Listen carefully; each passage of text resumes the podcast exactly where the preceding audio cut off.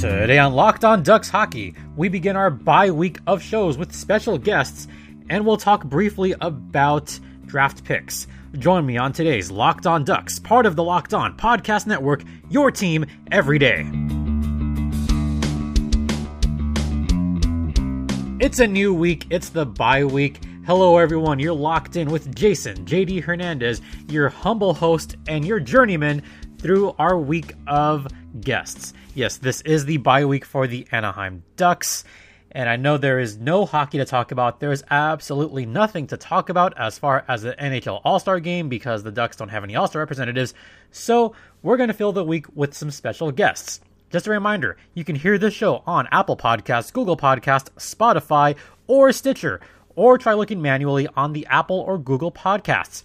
Be sure to subscribe if you haven't already, and you especially want to make sure you're subscribed because we have a special week of shows coming up with several guests. Today, I will be joined by Justin Morissette from Locked On Canucks and Sportsnet 650.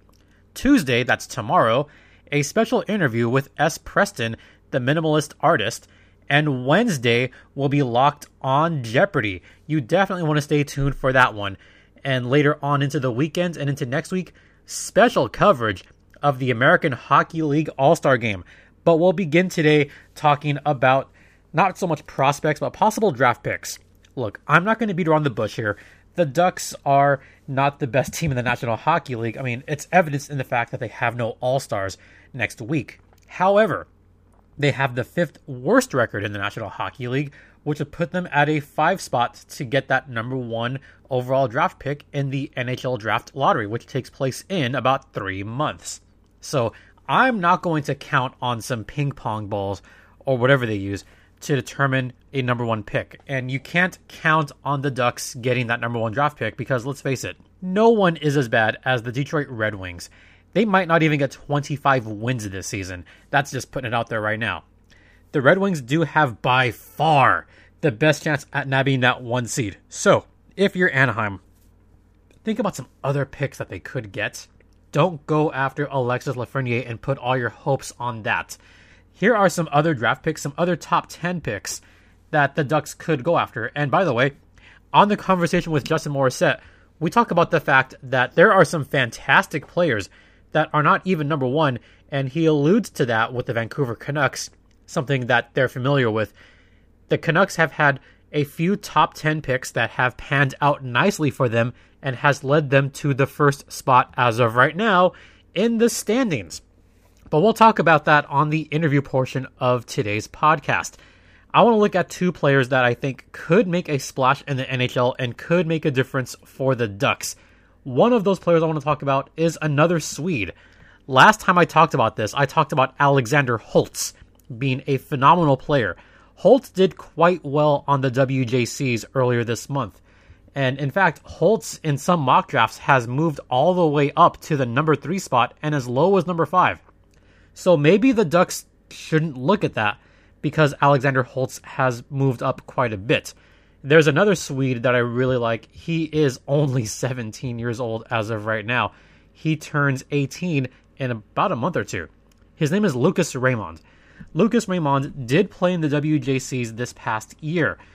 Uh, in the WJCs, he had two goals, two assists for four points.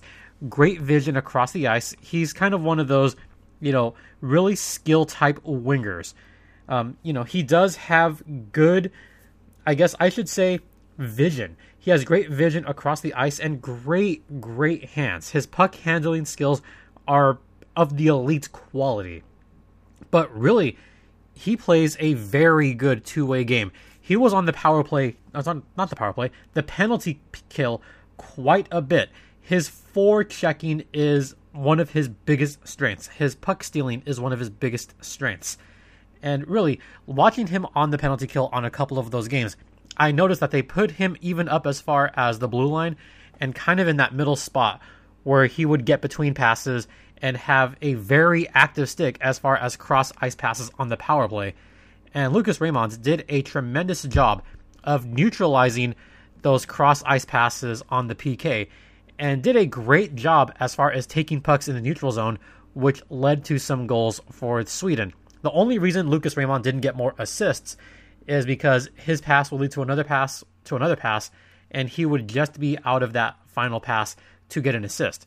So while he didn't get more points, he was still very vital in Sweden getting a medal in the WJCs just earlier this month. Uh, his wrist shot is very good. One of his goals was just a ripper of a shot, you know, going right through the hole. He's got a fast shot. He's only 17 years old. He's going to get better. I promise you, he's going to get better. Any team that drafts him is going to be very, very lucky to have him.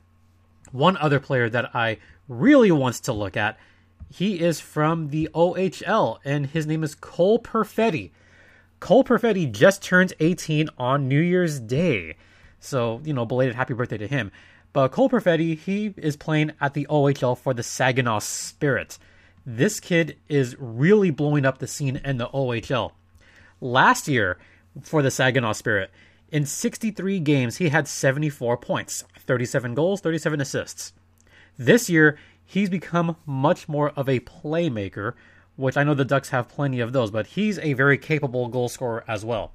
So far, this season for Saginaw, in 43 games, he has 75 points. He already has more points in less games this year than he did last year, so he's quickly outgrowing the juniors. In the OHL this season, he has 24 goals and 51 whopping assists. The Saginaw Spirit are doing quite well in the OHL this season. In fact, um, they got some great talent all across their roster. So, you know, look no further than Cole Perfetti being a tremendous player. Blade Jenkins, he's great. Damien Giroux, he's a spectacular player for uh, Saginaw. In fact, Damien Giroux, he's their captain, and he's done quite well. He has 48 points himself. As of right now, the Saginaw Spirit are in third place in the OHL. They're only two points back of the first place Kitchener Rangers. And those top three teams are right there in the standings the Kitchener Rangers, the Windsor Spitfires, and the Saginaw Spirit all right there, one, two, three, with a handful of games to go. And they're right there 60 points, 59 points, 58 points. It is very close between all three of those teams. So you can expect to see Cole Perfetti perform in the playoffs of the OHL as well. Um, last year, 37 goals was a great rookie season for him for the Saginaw Spirit. But then, you know, he followed that up with a tremendous performance for Canada in the Hlinka Gretzky tournament and this season, he's gotten even better than that. You know, he's hitting a lot of posts this year, which explains why he doesn't have as many goals this season. You know, that's going to happen. That's going to be a little bit of puck luck. You're going to try to go for those bar down goals, but instead ends up hitting the post. That happens. Uh, right now, the goals have begun to pile up little by little, mainly because of that, but he's looking more to find that perfect pass. Trying to be more of a Trevor Zegras type player for the WJCs, where Zegras looked more for the spectacular pass. Same thing is happening to Cole Perfetti, where he's looking for that perfect pass, and it is paying off in a big way. Again, having that many assists in that few games, you know, that shows you what kind of player that he's turning into. I know the Ducks already have plenty of those type of players, the playmakers. They need goal scorers. Hey, you know what? 24 goals in 23 games is not bad but having 51 apples in 43 games, you cannot overlook that at all. And a quote from Perfetti talking about guys coming into Saginaw this season and wanting him to be on their line. Yeah, the new guys want Perfetti on their line, and here's what he said quote, It was an honor for guys with that talent to come in and say they wanted to play with me. They didn't say it right away, but I earned their trust and proved to them that I could keep up. By the end of the year, we were dominating. They're great guys, and I still keep in touch with them. End quote. You know, he is a very, very special player. He's another player that has a great active stick, does a pretty decent job on defense, more than a decent job on defense. You know, he's a very explosive type player, can get on the ice with great speed. So when you look for players that the Ducks should pick up, you know, Holtz is an option. Raymond is a good option. Perfetti is a fantastic option and his stock is rising with every game that he plays. So even though Perfetti is that good, he might move up in the mock draft. So hopefully the Ducks can get a high draft pick in order to get someone like a Perfetti or a Raymond or someone with that high of a talent and someone with really that high of a ceiling. coming up after the first intermission, part one of an interview with Justin Morissette from Locked On Canucks. Stay locked in.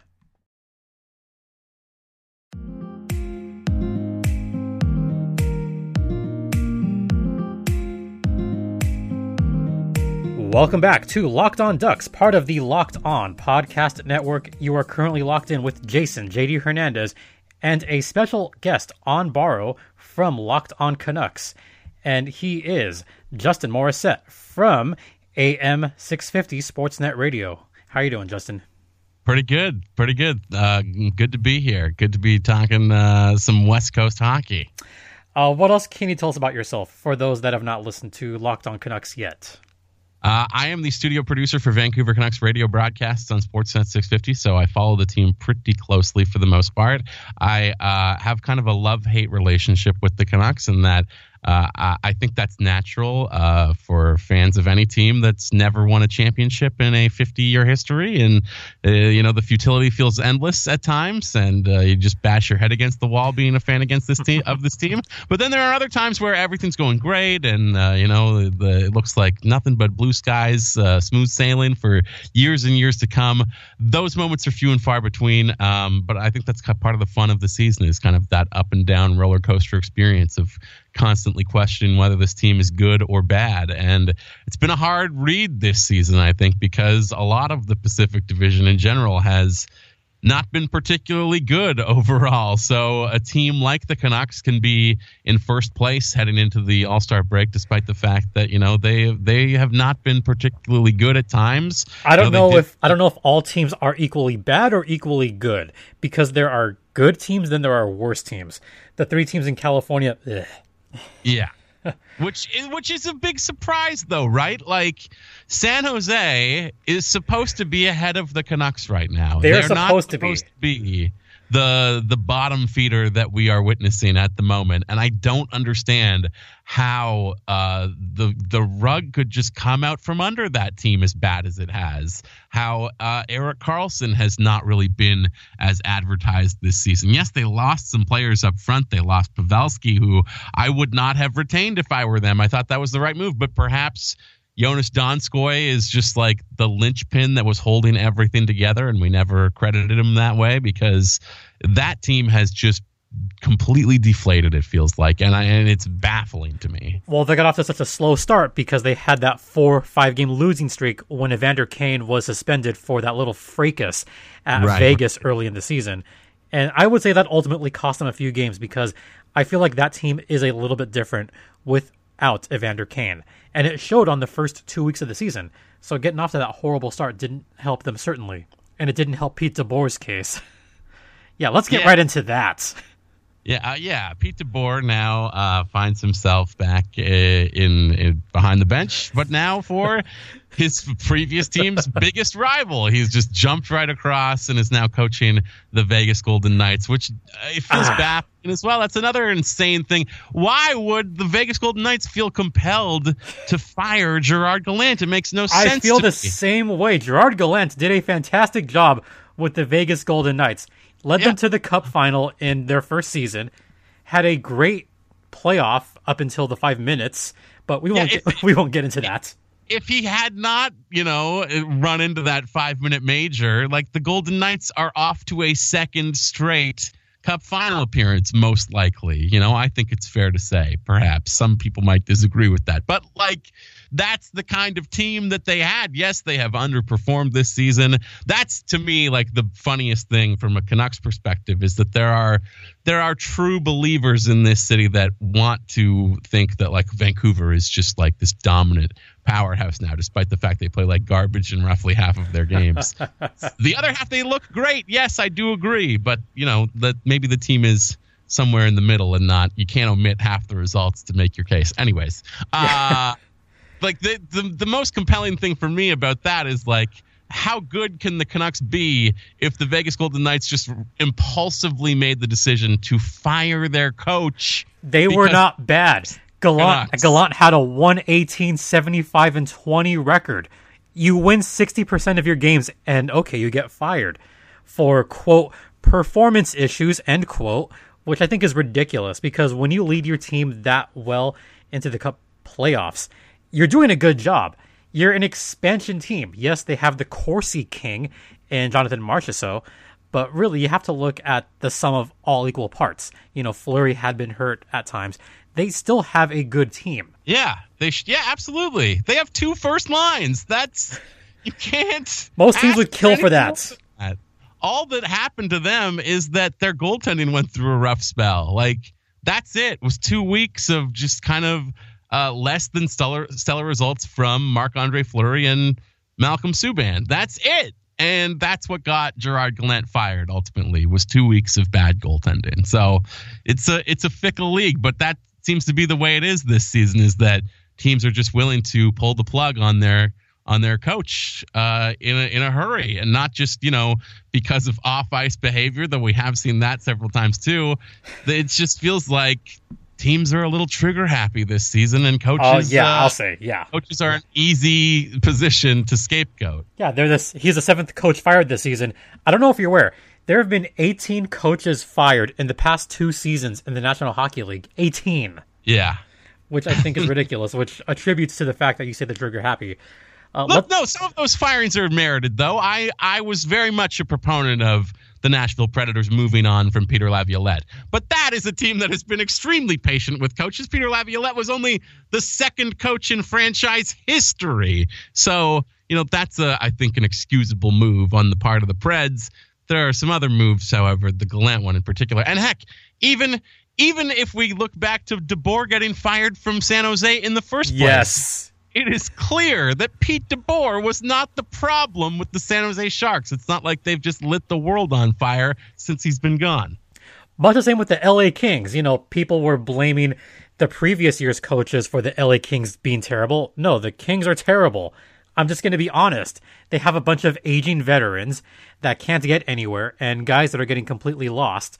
And because I'm in Southern California, I see this in person.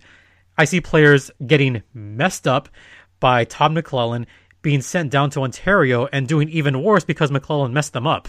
I mean, look no further than what's happening with Ilya Kovalchuk over the last. Oh. Like that, that never made any sense to me. How are like it, it's the same thing with like uh, Travis Green when the Canucks were awful, having no time of day for a player like Nikolai Goldobin or you know a guy who plays an offensive style who might have some defensive deficiencies. And Ilya Kovalchuk is miles and miles beyond Nikolai Goldobin in terms of what he can do offensively. In my opinion, Ilya Kovalchuk is one of like the great players of the last two decades. If he's I used think, properly. Yeah, he's in, he is incredible, and obviously he's not what he was as a young man anymore. But he still has hands. He still has an unbelievable scoring touch you should be if you're the last place LA Kings or you know circling the drain certainly you should have all the time in the world for a guy who who has that one skill that you need but is perhaps lacking in other areas. If you can't score and you have Ilya Kovalchuk sitting in your press box what the hell is going on there? I mean, they're circling the drain, but it's going to be like that for years. At this point, the LA Kings are completely embracing Team Tank and going for Alexis Lafreniere which I can't partially blame them for because Lafreniere is a talented player. He's he could be a generational talent according to some scouts. I don't know if I agree with that, but if you can get a game changer like like that in the draft, why not? I guess tank a little bit. And I still don't believe in tanking personally. I think it's a joke because you are not guaranteed that first pick one, and two, the Kings are doing bad, but there's no way they're going to be worse than Detroit there's no way they'll be worse than Ottawa. They're not going to get worse records than them. Here's my thing, though, is that first of all, this is a conversation that's happened a lot in Vancouver over the last little while, as far as uh, just playing out the string versus actively trying to tank. And the players are never going to lose on purpose. I don't think that's what fans are asking for either. When you talk about a team that's tanking, uh, management can make some decisions to, uh, you know, intentionally make the team worse and try to cripple them at the knees or what have you. But I think it's just a mindset thing as well. Is that like, as a fan, you have the right to be okay mentally if the team loses a ton. You know, it's just it doesn't affect you because you can see the prize at the end from all that losing. That doesn't mean that the team itself is going out there to lose on a night to night basis. It's just being accepting of the fact that they're not good enough to win. And yes, you're right. You're, the lottery's not going to play out in your favor, probably, but you are limiting how much it can play against you as well. Exactly. Because, because like even if you are uh, you know even if three teams move past you because they all win the lottery you're still only falling three spots you're still picking somewhere relatively high I, I mean look no further than vancouver the canucks have never picked first overall in their entire 50 year existence the, the lottery has never gone their way. And in the last couple of years, especially when it has worked against them and they've fallen two or three spots, they've wound up picking the two best players that they've ever picked. There you go. His history. Elias Pettersson was a fifth overall pick. Quinn Hughes was a seventh overall pick. I've got faith that Vasily Podkolzin, the player they took this most recent draft, is going to be a hell of a player for them down the line. That's a tenth overall pick. And like what really matters is the way the draft breaks in front of you. Doesn't necessarily matter exactly where you're picking because all of these guys got passed over for one reason or another. Teams didn't believe they were big enough, so on, etc. You can't control uh, the the draft lottery and the way the balls are going to fall. You can't control what you do when it's your turn, and you would want your team to have the best possible drafting position possible. Which, whether that's fifth or third or first is not going to come by wanting to see them win relatively meaningless games. But there's March. no way I would ever count on the lottery because, you know, the Ducks, they right now have the fifth worst record in the National Hockey League. Yes, it's been 10 minutes finally talking about the Anaheim Ducks. and I have a Ducks show. They're fifth worst overall, and that's why I haven't looked at Lafreniere as a possible draft pick. You know, when I've talked about this in the recent past, players that I've mentioned. One that I liked was Alexander Holtz from Sweden, who I think is a great talent. That's a reasonable ask for a number six, seven, eight pick. You know, players like that you have to think about. Like the Vancouver Canucks, as you said, they got some very talented players. They are still top 10 picks, but they are arguably more talented than the players that were chosen in front of them. And I think Vancouver's done a great job with scouting, and that's propelled them to the top of the Pacific Division. For what it's worth, the top of the Pacific, it's tighter. You know, I'll say how tight it is. It is tighter than a Serena Williams jumpsuit. That's how tight it is. the weird thing too about San Jose, not to jump off the Ducks because this does pertain to them, is that like if they had made the commitment to keep Pavelski and keep that whole aging core together, I mean, look no further than Los Angeles. Look no further than Anaheim for that being the wrong move, trying to keep these cores together well after they fall out of their primes, right? I mean, Anaheim is a crazy example because not only are you were you committed to your own aging core, you somehow like absorbed Vancouver's from the glory days of 2011 as well in taking on, you know, Ryan Kesler and, and Kevin Bieksa when you did. So, yeah. like those guys, that old group is not going to lead you to success. San Jose seemingly let go of those guys and still have fallen uh, this precipitously. Sometimes there's just no right move, I guess, in uh, in today's NHL. It seems. We've been talking for a while, and we never talked about the fact that this race is really close. So I want to get your take on this extremely close Pacific Division race because you have the Canucks that are in first place. Then you have Edmonton, Calgary, Vegas, and Arizona, all tied in points going into the All Star break. And I got to ask, of the other four teams, who do you see as the biggest threat to the Vancouver Canucks? Ooh, Ooh that is tough. I mean, Vegas has got to be the the biggest underachiever, right? So ultimately, they should have the highest upswing back the other way. Really, even with Pete DeBoer. I, you know that that roster is talented. That roster is they like I said they have two first lines and they have a, a you know not as stacked of a D corps as they had in years previous, but it's still pretty darn good. That is a team that has depth.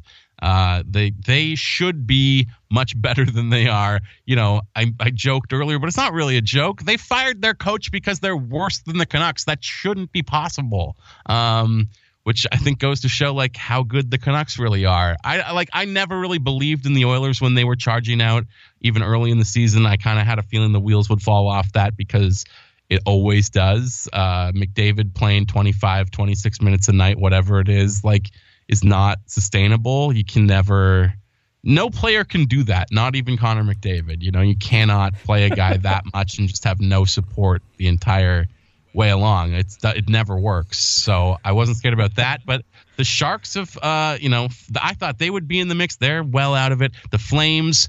I don't know what to make of the Flames. The Flames seem like a very similar team to the Canucks to me. So maybe I am scared of them a little bit in that they uh, are right there in the mix. But when I say similar to the Canucks, that means they also have a ton of flaws because the Canucks are also very flawed. So. I think the Flames are more flawed than Vancouver personally. You know, the well, I, I'm glad to hear you say that. watching Flames games, they just have long stretches where they cannot score worth a damn. Yeah, you know, that's where they have uh, their issues. You know, power play is an issue for them. Um, breakaways are an issue for them. They just cannot decide on whether they want to pass or play or whatever. You know, Arizona seems like they can go on a real run here, though. Too like, I, I guess if I have to pick one team that I'm most afraid of uh, to really run away with things in the Pacific, it would be Vegas. I just think they're too talented not to figure it out. But beyond them, it's probably the Coyotes. You only mentioned that this name once in the last little bit we've talked is Connor McDavid, and we have not mentioned Leon Draisaitl. How about that top line in Edmonton? I mean, I mean, it's it's it's ridiculous, right? It's like it's like what what Jaromir Jagr used to do when he was, uh, I think, in in the with the Rangers, and and then a little bit before that too with the Capitals, where the guy was like the only player in the league scoring at a rate far beyond everyone else. Um, like you look at what they are doing at the midway point of the season, and it just makes no sense relative to everybody else. But I guess it does make sense in that they're two of the best players in the world, and they are feeding the puck to each other, and they're playing, you know, 22, 23, 24 minutes a night. So uh, you're going to get numbers when you're the only guy on your team who can score, I guess. Yeah. Um, that's nothing to take. That that doesn't take anything away from the quality of them as players, but I think on other teams they wouldn't be playing as much, if that makes sense. Like that does make sense. Just, yeah. You, you shouldn't be playing them as much as they're playing right now, anyways. That's why their team is falling off right now. So yeah, people are discounting the Coyotes right now because they're so good as far as defense goes. They're not scoring a ton. They don't have a lot of marquee players, but I think Arizona has one of the best defenses in the entire league, and some of the and they have structure. They have like structure. Yeah, the the the Oilers sort of have had a bit more structure under Tippett than they had in the past because previously that just seemed like it was you know pass the puck to McDavid and he'll do whatever he wants with it, um, which is sort of what they are now still. Uh, but there are times like even early in the season, it was very noticeable to me that McDavid was really watching when he would jump up and and was staying back, and the team was playing very conservative. It's just like where does that come from? That's the same system that the Coyotes have been playing all along. So this is a new process for the Oilers to try and learn this thing. This has been all that these Coyotes players have ever known, basically. Exactly. Playing yeah. the same uh, structural uh, formation, and they do they're they're doing great with it. Yeah, Rick, Rick uh, Tocchet has done a fantastic job in Arizona. By the way, I think he's he might be a dark horse for Coach of the Year in Arizona right now. Might be and and they still they finally have offensive punch up front. Like it's not, you know, Michael Grabner being asked to carry the load. Though I, am a big fan of Michael Grabner, so don't uh, take that as a slight either. I have to laugh at that one for a second. I do like him. Former Canucks first round pick. Wish things had worked out here. If only that would have worked. Then maybe, well, you know, I'm not going to say anything. maybe, just maybe, something good would happen to the Canucks. Yeah, maybe, maybe if Eric, could if no, not Eric Branson, if Michael Grabner had still been on the team in 2011, maybe we wouldn't have had to play Jeff Tambellini in the top six of Game Seven of the Stanley Cup Final. So, Ooh. who knows? Mm. Who knows what happened? I watched that one at home, and I was going for Vancouver at the time, and was disappointed to see that. You know, what? I'm not going to talk about that. I don't want to upset you. no, it's fine. You know what? Some wounds never heal, but what can you do? You got to laugh and move on. Once again, a huge thank you to Justin Morissette for coming on today's Locked on Ducks podcast. You can follow him at Justin Morris, which is Justin M O R I S, And you can follow him if you're in Canada at Sportsnet 650. He's the Wrestle Central host, and we'll have him more later on this week. We'll have more of that interview coming on either Thursday or Friday. I'm not sure yet, but you can follow him at Locked On Canucks. So be sure to check out Locked On Canucks. Pretty fun, and it's going to be fun to watch the rest of the season to see how the Canucks do, you know, in that very tight Pacific Division race. I really want to thank everyone for listening. Be sure to subscribe if you have not already, and you can hear this podcast or previous episodes on the Locked On Podcast Network via Apple Podcast, Google Podcast, Spotify, or Stitcher. Or you can chat hockey with me either on Twitter. You can follow me at StimpyJD, follow the show at LO underscore ducks, or if you want to ask a question. I'm going to really stress during the week ask some mailbag questions either on Twitter or email me at lockedonanaheimducks at gmail.com. Tomorrow, we're going to have a special guest, S. Preston, from Minimalist Ballpark Artists, and he has an art gallery in Anaheim, only a couple of miles from the Honda. He does hockey art. It's going to be a full interview show with S. Preston. Once again, that is coming up tomorrow. So be on the lookout for that and on Wednesday, our latest installment of Locked on Jeopardy. So, really, stay locked in to Locked on Ducks. And I'm Jason JD Hernandez saying, have a great rest of the week, enjoy the holiday, and Ducks fly together, Anaheim.